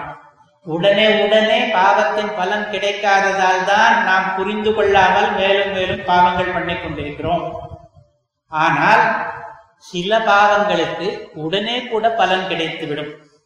ரகசிய திரைசாரத்திலே சுவாமி தேசிகன் ஒரு ஸ்லோகத்தை மேற்கோளாக இருக்கிறார். உத்கடைகி புண்ணிய பாபைஹி இகைவ கலம் அஷ்ணுதே என்று. புண்ணியம் பண்ணினாலும் சரி பாவம் பண்ணினாலும் சரி அதை தீவிரமாக பண்ணிவிட்டால் பலன் விரைவிலேயே கிடைத்துவிடும். முன்பகல் செய்த வினை பின்பகல் விளையும். முற்பகல் செய்யின் பிற்பகல் விளையும் என்று பழமொழி. அது தீவிரமான பாவத்திற்கு உத்கட பாவத்துக்கு உடனே பலன். இந்த சுபாஷித நீதியிலும் அதுதான் சொல்கிறார் அதீத பருவா வரம்பையெல்லாம் மீறி ஒருவன் பாவம் செய்தானால் சகசா நஷ்டதி. விளை விரைவிலேயே பலன் கிடைத்துவிடும் என்று. இதுவரையில் ஒரு அர்த்தம்தான் சொன்னோம் இந்த ஸ்லோகத்துக்கு. இரண்டாவது அர்த்தம் இது கூட ஜடிதி சீக்கிரமாக ஸ்புரிக்கக்கூடிய அர்த்தம்தான் சூரிய கிரகண காலத்திலே ராகு என்கிற நிழல் கிரகமானது சாயா கிரகமானது சூரியனை பீடிக்கிறது. பிரதமை என்கிற திதி வந்தவுடனே கிரகணம் விட்டு போகிறது. அதற்கு பிறகு அந்த ராகு என்கிற கிரகத்தை நாம் பார்க்க முடியாது. மற்ற கிரகங்களை எல்லாம் பார்க்கலாம். செவ்வாயை பார்க்கலாம் புதனை பார்க்கலாம். ராகு கிரகத்தை உபராக காலத்திலே மட்டும்தான் பார்க்க முடியும். என்கிற ஜோதிஷ் சாஸ்திரத்து அர்த்தம் இந்த ஸ்லோகத்திலே எப்படி கிடைக்கிறது என்றால் சத்பதே சாதயன் மித்ரம் சத்பதே என்றால் ஆகாசத்திலே என்று இன்னொரு அர்த்தம் மித்ரம் என்றால் சூரியனை என்று இன்னொரு அர்த்தம் இதெல்லாம் பிரசித்தமான அர்த்தங்கள் தான். மித்ர சூரிய சுஹ்ரன் மித்ரம் என்று கோஷங்களிலே எழுதி வைத்திருக்கிறார்கள். மித்ரஹ என்று சொன்னால் சூரியன் என்று அர்த்தம். மித்ரஸ்ய கர்ஷணி திருதா முதலிய இடங்களிலே மித்ரன் என்று நபும்சகமாக சொன்னால் நண்பன் என்று அர்த்தம். இந்த இடத்துல மித்ரம் என்றுதானே சொல்லி இருக்கிறது என்றால் இது இரண்டாம் வேற்றுமை உருவிலே மித்ரகா என்பது கூட மித்ரம் என்றாகிவிடும். மித்ரம் என்றால் சூரியனை என்று ஒரு அர்த்தம் நண்பனை என்று ஒரு அர்த்தம். சூரியனை சாதையன்னு மறைக்கிறான் அந்த ராகு என்பவன். சத்பதே ஆகாசத்திலே இந்த நிகழ்ச்சி நடக்கிறது. சத்பதே சாதையன் மித்ரன். அபிவியாழக. வியாழன் என்று ராகுவுக்கு பெயர். வியாழன் என்பதற்கு பாம்பு என்றும் ஒரு அர்த்தம். ராகு சர்ப்ப கிரகமானபடியினாலே அவன் வியாழன். அவன் தமோமயன். நாம் போன அர்த்தத்திலே தமோ குணமே அதிகமாக இருப்பவன் என்ற அர்த்தம் சொன்னோம். இங்கே அந்த அர்த்தம் இல்லை. தமோமயன் இருட்டுமயமாக இருப்பவன் ஏனென்றால் அவன் நிழல் கிரகம். ராகு தமோமயனானவன் என்பதை வேதமே சொல்லி காண்பிக்கும். சுவர்பானுர சுரசூர்யம் தமசா வித்யதி என்கிறது உபராகத்தை பத்தி கிரகணத்தை பற்றி எதிர்வேதம் சுவர்பானு என்று ராகுவுக்கு பேரு அவன் ஆசுரக அசுர குணத்தை கொண்டவன் அவன் சூரியனை தமசினாலே அடிக்கிறான் என்று. அந்த இடத்திலே தமஸ் என்பது அவன் போடுகிற இருட்டு அதாவது நிழல். அதனாலே தமோமயனான ராகுவானவன் சூரியனை மறைக்கிறான் நம் கண்ணுக்கு தெரியாமல் கிரகண காலத்திலே. பிறகு என்ன ஆகிறது? அதீத பருவா. பருவம் என்றால் இப்பொழுதெல்லாம் பௌர்ணமிக்கு பருவம் என்ற வழக்காறு இருக்கிறது. ஆனால் அமாவாசைக்கும் பருவம் என்று பெயர் உண்டு. பௌர்ணமியும் பிரதமையும் சேருகிற சந்தி காலத்துக்கும் பருவம் என்று பெயர் இருப்பதாக நிகழ்வுகளை எழுதி வைத்திருக்கிறார்கள். பஞ்ச பர்வ உற்சவம் என்று சொல்லும் பொழுது பர்வ என்பது பல பருவங்களை குறிக்கிறது அதிலே அமாவாசையும் சேரும். பருவம் என்பது பௌர்ணமாசி அமாவாசை இரண்டுக்கும் சேர்த்து பெயர் என்று அமரசிம்மனும் எழுதி வைத்திருக்கிறான். இவ்வளவு தூரம் எதற்காக ஒரே ஆசிரியர்கள் எழுதுகிறார்கள் என்றால் இப்பொழுது வழக்காற்றிலே பருவம் என்றால் பௌர்ணமி. ஆனால் கோஷங்களிலே நிகழ்வுகளிலே சம்ஸ்கிருத பிரயோகங்களிலே அமாவாசைக்கும் பருவம் என்று பெயர். அந்த பருவமானது அதீதமான பிறகு அமாவாசை போய் பிரசமை வந்த பிறகு என்ன ஆகும்? ராகு இருக்கிற இடமே தெரியாமல் போய்விடுவான். ஜகதாம் அதிருஷ்ய சகசா பவேத் என்று இந்த ஸ்லோகத்துக்கு சூரிய கிரகண பரமாக ஒரு அர்த்தம். அடுத்தது மூன்றாவது அர்த்தம் எழுதுகிறார். இதே ஸ்லோகம். இது சரணாகதர்கள் இருக்கிறார்களே நம் போன்றவர்கள் பெருமாளிடத்திலே பிரபத்தியை அனுஷ்டித்தவர்கள். அவர்கள் விஷயமான ஸ்லோகம் இது என்று. அப்பொழுது எப்படி அர்த்தம் சொல்ல வேண்டும் என்றால் சத்பதே மித்ரம் என்பதை வேறு விதமாக பதம் பிரிக்க வேண்டும். சத்பத இச்சாது அயன் மித்ரம் என்று பதத்தையே வேறு விதமாக பிரிக்க வேண்டும். சத்பத என்றால் சத் என்றால் உபனிஷத் காண்பிக்கிறது. சில பேருக்கு சத் என்று பெயர் சில பேருக்கு அசத் என்று பெயர். அசன்னேவ சபவதி அசத் பிரம்மேதி வேததே என்று சொல்லிவிட்டு எவனுக்கு சத் என்று பெயர் என்று கேட்டால் அஸ்தி பிரம்மேதி வேத சந்தமேனம் ததோ விதுரிதி. பெருமாளை பரமாத்மாவை இருப்பதாக எவன் அறிந்து கொண்டிருக்கிறானோ அந்த பரமாத்மாவுக்கு சேஷ விருத்தி பண்ணிருக்கிறானோ அதை தெரிந்து கொண்டவனுக்கு சத் என்று பெயர் என்று உபனிஷத்து அதற்கு லட்சணம் சொல்லிவிட்டது. இப்பொழுது சத் பதம் என்றால் அப்படி பகவத் கைங்கரியம் பண்ணுகிறவர்களுடைய பதம் மார்க்கம் ஸ்ரீமத் வேத மார்க்கம் என்று நாம் சொல்லிக் கொண்டிருக்கிறோமே அதுதான் சத் பதம் அதிலே இச்சை கொண்டவன் ஸ்ரீமத் வேத மார்க்கத்தையே பிரதிஷ்டாபனம் பண்ணக்கூடிய ஆச்சாரியன் இருக்கிறானே அவன் சத்பதேச்சம். அவனிடமிருந்து சத்பதேச்சாத் என்று பஞ்சமி விவரத்தை அயன் மித்ரம் அயன் என்றால் அடைந்து என்று அர்த்தம். இந்த சரணாகதி பண்ணினவன் ஸ்ரீமத் வேத பிரதிஷ்டாபனாச்சாரியனான ஒருவனிடம் இருந்து இவன் ஆச்சாரிய நிஷ்டையாக சரணாகதி அனுஷ்டித்திருக்கிறபடியினாலே இவன் அர்ச்சிராதி கதியிலே போகிறான் ஸ்ரீவைகுண்டத்துக்கு. அப்படி போகும் பொழுது நடுவிலே சூரியனிடமும் போகிறான். அயன் மித்ரம் ஏனென்றால் அந்த கதியிலே சூரியனும் ஒரு இடம் ஒரு விஸ்ரமஸ்தானம். இவன் ஸ்ரீவைகுண்டம் போகும் பொழுது ஆழ்வார்கள் அடிக்கடி சொல்வார்கள் தேரார் நிறை கதிரோன் மண்டலத்தை கீண்டு புக்கு ஆராவமுதமங்கெய்தி கதிரோன் மண்டலத்தின் வழியாகத்தான் இவன் போக வேண்டும். அங்கு ஆறாவமுதம் எய்வதற்கு மோற்றம் போவதற்கு. இதே மாதிரி பெரியாழ்வார் பாடுகிறார் கதிரோன் மண்டலத்துக்கு ஒரு ஏணி வைத்து ஏணி வாங்கி என்று. அப்படி சூரியனை அயன்னு அடைந்து கொண்டு அதன் பிறகு அவன் பிரம்மானுபவம் பண்ண போகிறான். இப்படி சரணாகதி பண்ணுகிறவன் யார்? இவன் வந்து ஸ்ரீமத் வேத மார்க்க பிரதிஷ்டாபனாச்சாரியனா என்றால் கிடையாது. சரணாகதி பண்ணிக்கொள்வன் ஒரு பாமரம். பண்ணி அனுஷ்டிக்கிற ஆச்சாரியன் தான் சத்வதேச்சம் இவன் யார் என்றால் அபிவியாளஸ்தமோமய இவன் குரூரனாகவும் இருக்கலாம் தமோ குண பிரச்சுரனாகவும் இருக்கலாம் எந்த தகுதியும் இல்லாமலும் இருக்கலாம். பக்தி யோகம் முதலிய அனுஷ்டிக்க முடியாது சாஸ்திரங்களிலே வாசிப்பு கிடையாது ஞானம் இல்லை சக்தி இல்லை.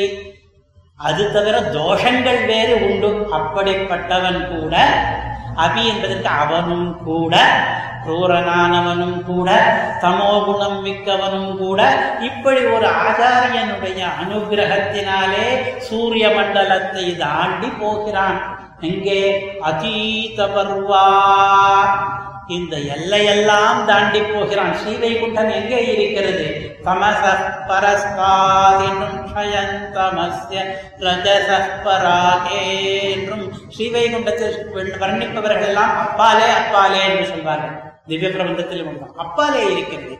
அகீத பர்வா நாம் பார்க்கிற விளிம்புகள் எல்லாம் இருக்கின்றனவே. இந்த பிரபஞ்சத்தினுடைய விளிம்பு அதற்கெல்லாம் அப்பாலே இருக்கிறது. இது ஏகபாத் அது திரிபாத் விபூதி. அப்படி அதீத பர்வா தாண்டி போய் என்ன ஆகிறது அவனுக்கு? அதிருஷ்ய அதிருஷ்யகான அழிஞ்சு போவான் காணாமல் போவான் என்று இதற்கு முன்னே அர்த்தம் சொல்கிறோம். இப்பொழுது வேறு அர்த்தம் சொல்கிறார்கள். ஆ என்று ஒருத்தன் இருக்கிறான் அங்கே அவன் பெயரே ஆ என்று பெயர். அகர முதல எழுத்தெல்லாம் ஆதி பகவன் முதன்றே உலகு. அங்கு இருக்கிற பகவான் அகார வாக்கியம் அஹ என்றால் விஷ்ணு என்று அர்த்தம். கோஷங்களிலும் அந்த அர்த்தம் போட்டிருக்கிறார்கள்.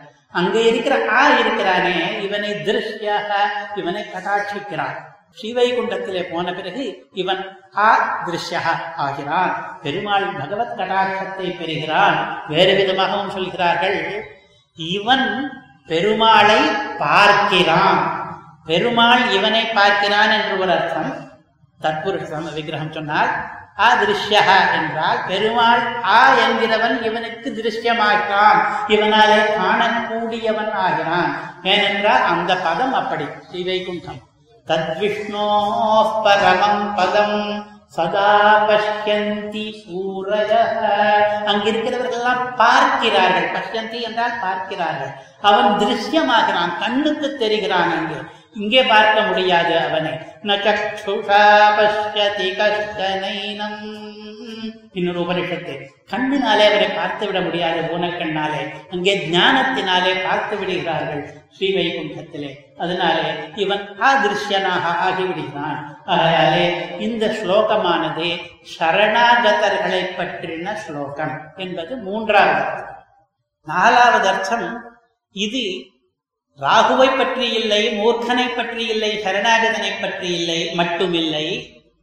பகவான் பரமாத்மாவை பற்றின ஸ்லோகம் என்று நாலாவது அது எப்படி? சத்பதே மித்ரம் என்பதெல்லாம் பெருமாளுக்கு எப்படி ஒட்டும்? அபிவ்யாளஸ்தமோமய என்பதெல்லாம் என்று கேட்டால் அந்த ஊருக்கும் ஸ்ரீவைகுண்டத்துக்கும் ஆகாசம் என்றுதான் பெயர். இந்த ஆகாசத்திலிருந்து வித்தியாசத்தை காண்பிப்பதற்காக பரமாகாசம் என்று சொல்வார்கள்.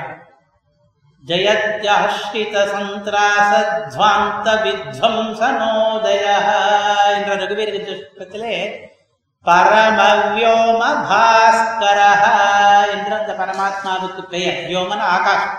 பரமாகாச பாஸ்கரன் அந்த சத்பதத்திலே ஆகாசத்திலே இருக்கிற பகவானானவன் சூரியனை மறைத்து விடுகிறான். அது எப்படி சூரியனை மறைத்து விடுகிறான் என்றால் உபனிஷத் சொல்கிறது நபாதி சூரிய ஸ்ரீவைகுண்டத்திலே சூரிய வெளிச்சம் எல்லாம் கிடையாது. அவன் சூரிய கோடி சமப்பிரபனானபடியினாலே அவன் அருகிலே சூரியன் போனால் இவனுக்கு வெளிச்சமே இருக்காது. எப்படி மத்தியானத்திலே சூரியன் இருக்கும் பொழுது சந்திரனுடைய வெளிச்சமே தெரிவதில்லை. சந்திரன் இருந்தால் கூட வெளிச்சம் அமுங்கி போகிறதோ? எப்படி சூரிய வெளிச்சத்திலே மின்மினி பூச்சியினுடைய வெளிச்சமானது நமக்கு தெரிவதில்லையோ? இருட்டில் மட்டும்தான் தெரிகிறதோ? அதே மாதிரி பெருமாளுடைய தேஜஸ் ஸ்ரீவைகுண்டத்திலே இருக்கும் பொழுது சூரியன் எல்லாம் மறைந்து போகிறான். சாதயன் மித்ரம் தேசிகர் சொல்வார் வரதராஜன் தாசத்திலே त्वत्तेजसि द्विरदशैलपते विमृष्टे श्लाघ्येत சந்தமசபர்வ சஹசிரபானோ இதே அர்த்தம்தான் வரதா உன்னுடைய தேஜஸின் முன்னாலே இந்த சஹசிரபானு என்று ஒரு இருக்கிறானே சூரியன் அவனுடைய வெளிச்சமானது சந்தமசம் இருட்டு என்று சொல்லலாம் போலே இருக்கிறது ஸ்லாக்கேத சந்தமச பருவ அந்த இருட்டே கூட ஸ்லாக்கேத இன்னும் நன்றாயிருக்கும் இந்த சூரியனை விட என்று சொல்லலாம் போல இருக்கிறது இந்த வரதராஜனுடைய தேஜஸை பார்த்தார் என்று வரதராஜ சொல்கிறார். அந்த அர்த்தத்திலே ஸ்ரீ வைகுண்ட நாசனானவன் மித்திரம் சாதயதி. சூரியனை மறைத்து விடுகிறார். சூரியனே தேஜஸ் இல்லாதவன் போல் ஆகிவிடுகிறது அவருடைய சந்நிதியிலே. சத்பதேச்சாதயன் அகிவ்யாழ வியா- அவர் வியாழனாகவும் இருக்கிறார். அது எப்படி வியாழன் என்றால் பாம்பாவர் அல்லது குரூரனா என்றால் பெருமாளுக்கு வியாழன் என்று சகசிரநாமத்திலே ஒரு பெயர் இட்டிருக்கிறார்கள். அஹசம்வத்சரோ வியாழ பிரத்யய சர்வதர்ஷன சகசிராமம் அஹஸ் சம்வத்சரம் வியாழன் பிரத்யம் சர்வதர்சனம் இதெல்லாம் பெருமாளுடைய ஆயிரம் திருநாமங்களிலே வருகிற திருநாமங்கள். அதனாலே அவன் வியாழனாகவும் இருக்கிறான். அவனுக்கு ஏன் வியாழன் என்று பெயர் வைத்தார்கள் என்று பகவத் குண தர்ப்பணத்திலே பராசர பட்டர் வியாழ சப்தத்துக்கு அர்த்தத்தை எல்லாம் எடுத்து எழுதுகிறார்கள். பகவத் வாசிகார அபிவியாழ தமோமய பெருமாளுக்கு தமோ குணங்கள் இருக்கிறதா என்ற சத்தப்பிரசுடன் என்றல்லவா விஷ்ணுவுக்கு பெயர் தமோமய என்பது அவருக்கு எப்படி ஒட்டும் என்றால் தமஸ் என்பதற்கு வேறர்த்தம். அது என்ன அர்த்தம்?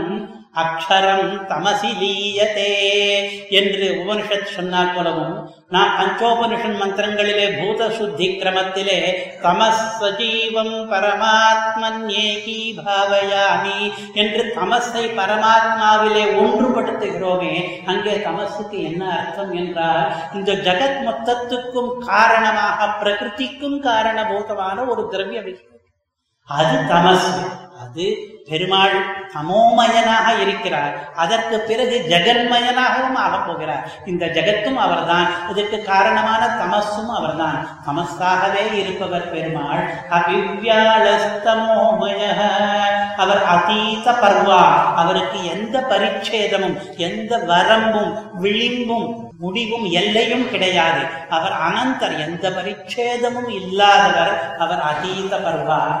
அவர் ஜகதாம் அதிருஷ்ய லோகத்திலே இருக்கிறவர்கள் யாரும் அவரை பார்க்க முடியாது. ஸ்ரீவைகுண்டத்திலே தான் பார்க்க முடியும். காணாதவர் சக்- சக்ஷுஷா பசியதி என்று சொன்னார் பாரு. அவர் பிரஜாபதிஷ்டரதி கர்ப்பே அந்த உள்ளுக்குள்ளே இருக்கிறார். ஆனால் பார்க்கத்தான் முடியவில்லை. அதிருஷ்யக சகசா பவேத். அது எப்படி திடீரென்று ஆவார் என்பது ஒட்டி வரவில்லையே. பெருமாள் இதெல்லாம் எப்பொழுதுமே தான் ஆயிருக்கிறார் என்றால் சகசா என்பதற்கும் வேறு அர்த்தம் சஹஸ் என்று ஒரு பதம் இருக்கிறது. ஓஜோசி சஹோசி என்று காயத்ரி ஆலாகனத்தில் சொல்லுகிறோமே அந்த சஹஸானது ஓஜஸ் தேஜஸ் பிராஜஸ் அதெல்லாம் போலே சகாராந்தமான ஒரு பதம். சஹஸ் என்பது அந்த சஹஸ் பெருமாளுடைய திருகுணங்களிலே ஒன்று. அவர் சஹஸ் உள்ளவர் தன்னுடைய சஹஸினாலே சஹஸோடு கூட பவேத் பவேத் என்பதற்கு கூட வேறு அர்த்தம் உண்டாகிறார் என்ற அர்த்தம் கிடையாது. பவேத் என்றால் பூதி அடைகிறார். ரித்தி சமிருத்தி இதெல்லாம் கொண்டிருக்கிறார் என்று. பவேத் என்பதற்கு அந்த அர்த்தம் எப்படி சொல்லலாம் என்றால் அதற்கும் வேதமே தான் வழிகாட்டி. பவத்யாத்மனா பராசிய நல்லவன் பவதி. கெட்டவன் பராபவதி என்கிறது வேதம். பராபவதிக்கு எதிர்ப்பதும் பவதி. இன்றைக்கும் கூட பராபவதி என்றால் தோற்று போகிறான் அழிந்து போகிறான் ஓடி போகிறான் என்ற அர்த்தம். அதற்கு எதிர்ப்பதும் பவதி. செழித்து போகிறான் நன்றாக முன்னுக்கு வருகிறான் என்ற அர்த்தம்.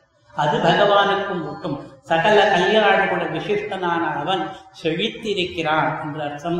ஆகையாலே இந்த ஸ்லோகத்துக்கு பரமாத்மாவிதமாக ஒரு அர்த்தத்தை சொல்லி ஆயிற்று இந்த ஸ்லோகத்துக்கு இன்னொரு அர்த்தம் இப்ப சொல்ல போகிறோம் வால்மீகி ராமாயணத்திலே ஒரு சம்பவம். சுக்ரீவன் வந்து குரங்கு படையெல்லாம் கூட்டி நீ கிழக்கே தேடப்போ சீதையை நீ மேற்கே தேடப்போ என்று பிரித்து பிரித்து அனுப்புகிறான். அப்பொழுது அவர்களுக்கு நீ கிழக்கே போவதற்கு என்ன வழி? எந்தெந்த மலைகள் இருக்கும் எந்தெந்த நதிகள் இருக்கும் எந்தெந்த தேசங்கள் வரும் எதையெல்லாம் தாண்டி போக வேண்டும் என்பதையெல்லாம் சொல்லிக் கொடுக்கிறான். சுக்ரீவனுக்கு எப்படி தெரியும் என்றால் சுக்ரீவன் வாலியிடம் பயந்து ஓடி போகும்போது உலகம் மட்டும் சுற்றி இருக்கிறான். அவனுக்கு அது எந்தெந்த இடத்திலே பூகோளம் எல்லாம் தெரிந்திருக்கிறது அவனுக்கு. அந்த சமயத்திலே ஒவ்வொரு திக்கிலும் அவன் சொல்லும் பொழுது இந்த சர்க்கத்திலே கடைசியில் ஒரு ஸ்லோகம் சொல்வான்.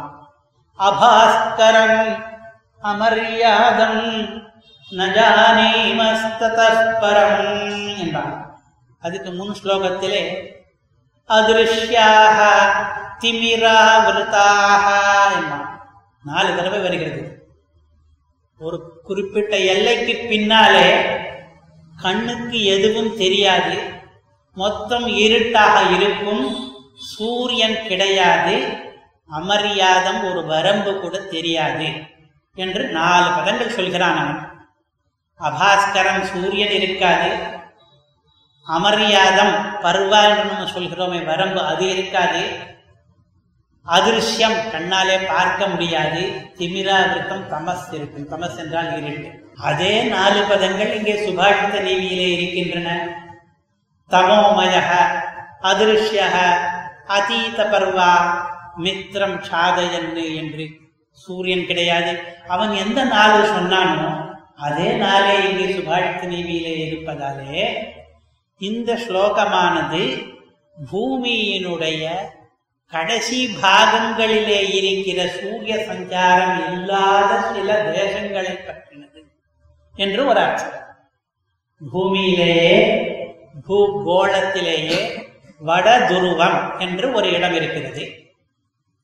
அந்த வட துருவத்திலே சூரியன் தட்சிணாயன சஞ்சாரம் பண்ணும் பொழுது அந்த ஆறு மாசங்களிலே தட்சிண திக் சஞ்சாரம் நடக்கும் பொழுது அங்கே சூரியனே வராது ஆறு மாசத்துக்கு. இன்றைக்கும் தான். போய் பார்த்தவர்களும் இருக்கிறார்கள். ஆறு மாசத்துக்கு சூரியனே இருக்காது இருட்டு தான் இருக்கும். அந்த வட துருவத்தை பற்றி இதிலே சொல் இந்த ஸ்லோகம் சொல்லுகிறது. சத்பதே சாதயன் மித்திரம் சூரியனை பூமியே கூட மறைத்து விடுகிறது. சூரியன் பூமியினுடைய வேறு பக்கத்துக்கு போய்விட்டபடியாலே. அப்படி சூரியன் மறைவுண்ட பொழுது தமோமயக இருட்டு மயமாக போய்விடுகிறது அந்த வட துருவம் என்கிறது.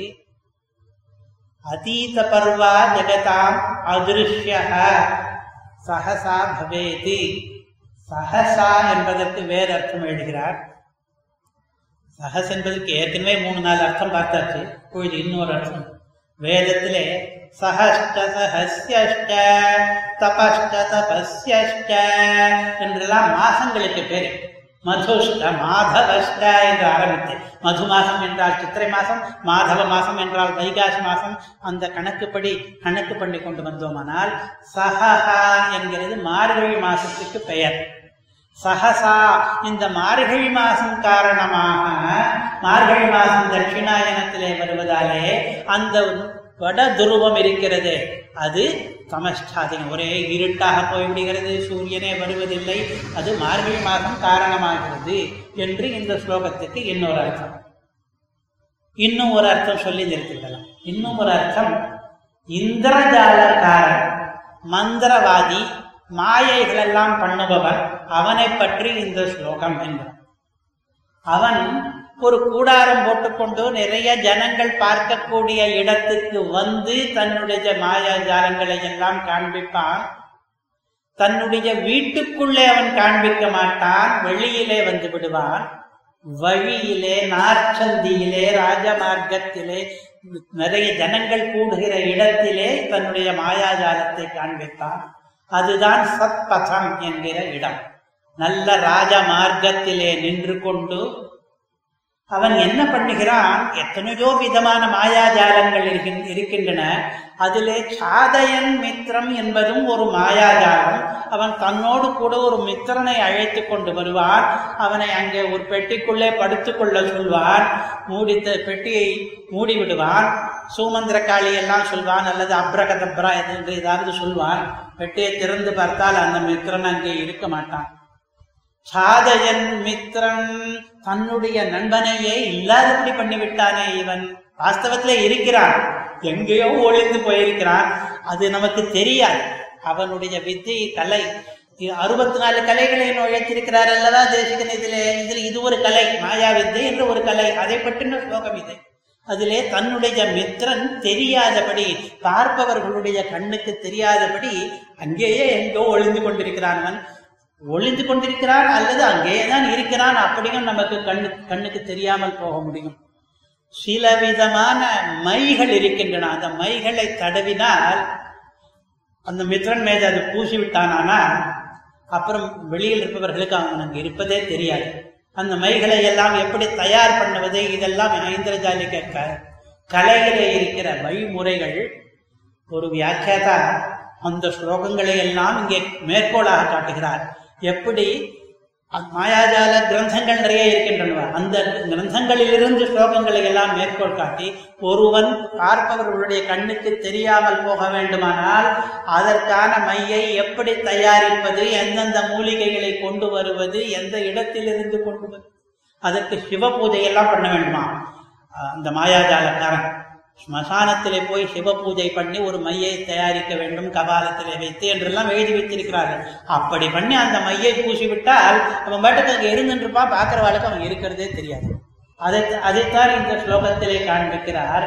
அதிருஷ்ய சஹசா பவேத் இவன் மித்திரனை மறைத்து வைத்து விட்டான் இவன் அபிவியாழக. வியாழன வஞ்சனை பண்ணுபவன் அர்த்தம். வாஸ்தவத்திலே இவன் மற்ற பார்க்கிற ஜனங்களை எல்லாம் ஏமாற்றிக் கொண்டிருக்கிறான். மந்திரத்தை விட தந்திரம் தான் அதிகம் பண்ணுகிறான் நிறைய ட்ரிக் வைத்துக் கொண்டிருக்கிறான். அதனாலே வஞ்சனை பண்ணி கொண்டிருக்கிறான். தமோமய அடிக்கடி இருட்டடிப்பு பண்ணி விடுவான் அவன். அந்த மந்திரஜாலக்காரன் அதீத பர்வா அந்த காலம் முடிந்து விட்டது என்றால் மாயையெல்லாம் ஒரு காலம் வரைக்கும் தான் இருக்கும். அதுக்கப்புறம் தானே வந்து அந்த வஸ்துக்கள் எல்லாம். அப்பொழுது இந்த உச்சகட்டமாக இந்த மாயாவாதி மந்திரவாதி என்ன பண்ணுகிறான்? தானே கூட தெரியாதபடி ஆகிவிடுகிறான்? எப்படி தன்னுடைய மித்திரனை மறைத்தானோ? அதே போல அதிருஷ்ய சகசா இங்கிருந்து மந்திரவாதி எங்கே காணுமே என்று எல்லாரும் தேடிக்கொண்டிருக்கிறார்கள். கொஞ்ச நாள் கழிச்சு வந்து குதிச்சிருவாங்க. அங்கேதான் இருக்காங்க. அப்படியெல்லாம் மந்திரவ ஐந்திரஜாலிக கிரந்தங்களிலே சொல்லி இருக்கிறது அந்த கலையை தான் தேசிகர் இந்த புத்தகத்திலே எழுதியிருக்கிறார் என்று. இன்னொரு அர்த்தம் சொல்ல வேண்டும் என்றால் கிருஷ்ணரை பற்றி இந்த ஸ்லோகம் என்கிறார்கள். கிருஷ்ணர் சூரியனை மறைத்தானா மறைத்தாரா என்ன என்று கேட்டால் அப்படி ஒரு கதை இருக்கிறது மகாபாரதத்திலே. ஜெயத்ரத வத கதையிலே தன்னுடைய சக்கரத்தை எடுத்து கிருஷ்ணர் சூரியனை நோக்கி காண்பித்தார். சூரியன் மறைந்து போய்விட்டான். அஸ்தமனம் ஆகிவிட்டது என்று எல்லாரும் நினைத்து கொண்டு ஏமாந்தார்கள். சுருட்டி விட்டார்கள் யுத்த பூமியை. அஸ்தமனத்துக்குள்ளே ஜெயதிரசனை கொல்வேன் என்று பிரதிஜை பண்ணி இருந்தான் அர்ஜுனன். அந்த அர்ஜுனன் தோற்றான் என்று அஸ்தமனம் ஆகிவிட்டது என்று பிறர் நினைக்கும்படியா தன்னுடைய சக்கரத்தினாலே சூரியனை மறைத்துவிட்டு அப்புறம் நடந்த கதை நமக்கு வேண்டாம். திடீரென்று அவர்கள் எல்லாம் எதிர்பார்க்காத சமயத்தில் சக்கரத்தை எடுத்து விடுகிறார். அஸ்தமனம் ஆகவில்லை. அர்ஜுனன் தயாராயிருக்கிறான். ஜெயதர்சனை கொண்டு விடுகிறான். ஜெயதர்சன் எதிர்பார்க்காதபடியாக. இப்போ சாதயன் மித்ரன் சூரியனை மறைத்தவர் கிருஷ்ணர். சத்பதத்திலே ஆகாசத்திலே சூரியனை மறைத்தவர். அவர் இன்னொரு கதையிலே தானேயும் மறைந்து போனார். அதிருஷ்ய சகசா பவேத். கோபிகளோடு கூட ராசக்கிரீடை பண்ணி கொண்டிருக்கிறார். அந்த சமயத்திலே சகசைவ தத்ரைவாந்தரதீயத. பாகவதம். அவர்கள் காம விளையாட்டுகள் விளையாடிக் கொண்டிருக்கும் பொழுதே திடீரென்று மறைந்து போகிறார் கிருஷ்ணர். இதெல்லாம் அவருடைய விளையாட்டுகளிலே ஒரு அங்கங்கள். அதனாலே அதிருஷ்ய சகசா பவேதி என்பதும் கிருஷ்ணர் தான் அபிவியாளஸ்தமோமய என்பதும் கிருஷ்ணர் தான் அதனால் இந்த ஸ்லோகம் மொத்தம் சூரியனை மறைத்து தானும் மறைந்து போகிற கிருஷ்ணருடைய லீலைகளை சொல்ல வந்த ஸ்லோகம் என்பது. இன்னொரு அர்த்தம் இது ராமரை பற்றின ஸ்லோகம் என்று. அது எப்படி என்றால் ராமர் காட்டுக்கு போகும் பொழுது அவரை தொடர்ந்து எல்லா பௌர ஜனங்களும் வந்து விட்டார்கள். அப்பொழுது அவர்கள் என்ன சொன்னார்கள்? நாங்கள் எல்லாம் உன்னுடைய சுகுர்த்துக்கள் மித்திரர்கள் நண்பர்கள். எங்களை நீ ஏமாற்றிவிட்டு இங்கே விட்டுவிட்டு போகக்கூடாது. உன்னோடுதான் வருவோம் என்று சொன்னார்கள். எல்லாரும் சரையு நதிக்கரையிலே தூங்கிக் கொண்டிருக்கும் பொழுது இந்த வஞ்சகனான ராவன் அவர்களை ஏமாற்றுவதற்காக தமோமயமாக இருட்டு சூழ்ந்த நிலையிலே அவர்களுக்கு தெரியாமல் சுமந்திரனை மட்டும் கூப்பிட்டு ரதத்தை நீ வடக்கு நோக்கி ஓட்டு பிறகு ஓட்டின வழியே திரும்பி வா. முழித்து கொண்ட பிறகு கூட இந்த ஜனங்கள் என்னுடைய மித்திர ஜனங்கள் ராமன் எந்த பக்கம் போனான் என்று தெரிந்து கொள்ளக் கூடாது. அதற்கான வஞ்சனைகளை பண்ணி நீ என்னை கங்கா கரைக்கு கொண்டு போ என்று கட்டளை எழுகிறான் ஆகையாலே சக சாதயன் மித்திரன் தன்னை பின்தொடர்ந்து வந்த நண்பர் ஜனங்களை எல்லாம் மறைத்து கொண்டு வியாழகா கொஞ்சம் வஞ்சனை பண்ணி தமோமயகா இருட்டிலேயே பிரயாணத்தை ஆரம்பித்து அதீத பர்வா சரையு கதை விளிம்பு வரை கங்கை வரை சென்று சகசா அதிருஷ்யக பார்த்தால் பாவரை காணோம். இவர்கள் எல்லாம் தூங்கி எழுந்து பார்க்கிறார்கள் அதிருஷ்யோ ராமர் காணாமல் போய்விட்டார் என்று இதற்கு இன்னொரு அர்த்தம் எழுதியிருக்கிறார்கள். இப்படி சொல்லிக்கொண்டே போகலாம். இவர் இருபது அர்த்தம் எழுதியிருக்கிறார் இதே மாதிரி. அந்த அர்த்தங்கள் எல்லாம் சகஜமாக கிடைக்கிற அர்த்தங்கள் தான் என்பதற்காக நான் ஏழு எட்டு அர்த்தங்களை இப்பொழுது சொல்லி காண்பித்தேன். மிகவும் கஷ்டப்பட்டு அர்த்தம் சொல்லவில்லை. இந்த பதங்களிலே இருக்கிற அர்த்தங்கள் தான் இந்த பதங்களுக்கு நிகண்டுக்காரர்கள் கோஷக்காரர்கள் எந்த அர்த்தங்களை சொல்லி இருக்கிறார்களோ அவற்றை அடிபற்றிதான் இந்த அர்த்தங்கள் எல்லாம் நமக்கு கிடைக்கின்றன. உத்தமூர் சுவாமி இதற்கு தமிழில் எழுதும்போது இருபத்தி நாலு அர்த்தம் எழுதினார். அது எப்படி சம்ஸ்கிருதத்தில் இருபது தானே எழுதினார் என்றால் இவர் தன்னுடைய மேதையாலே ஒரு அர்த்தத்தை நுழைத்ததும் உண்டு. அங்கே சம்ஸ்கிருதத்திலே இருப்பதையே ஒன்றை இரண்டாக பிரித்து ரெண்டு விதமாக அர்த்தம் சொன்னதும் உண்டு. அப்படி இருபத்தி நாலு அர்த்தம் இந்த ஸ்லோகத்துக்கு அந்த சுவாமி காண்பித்திருக்கிறார். இ- இது ஒரு மாதிரி.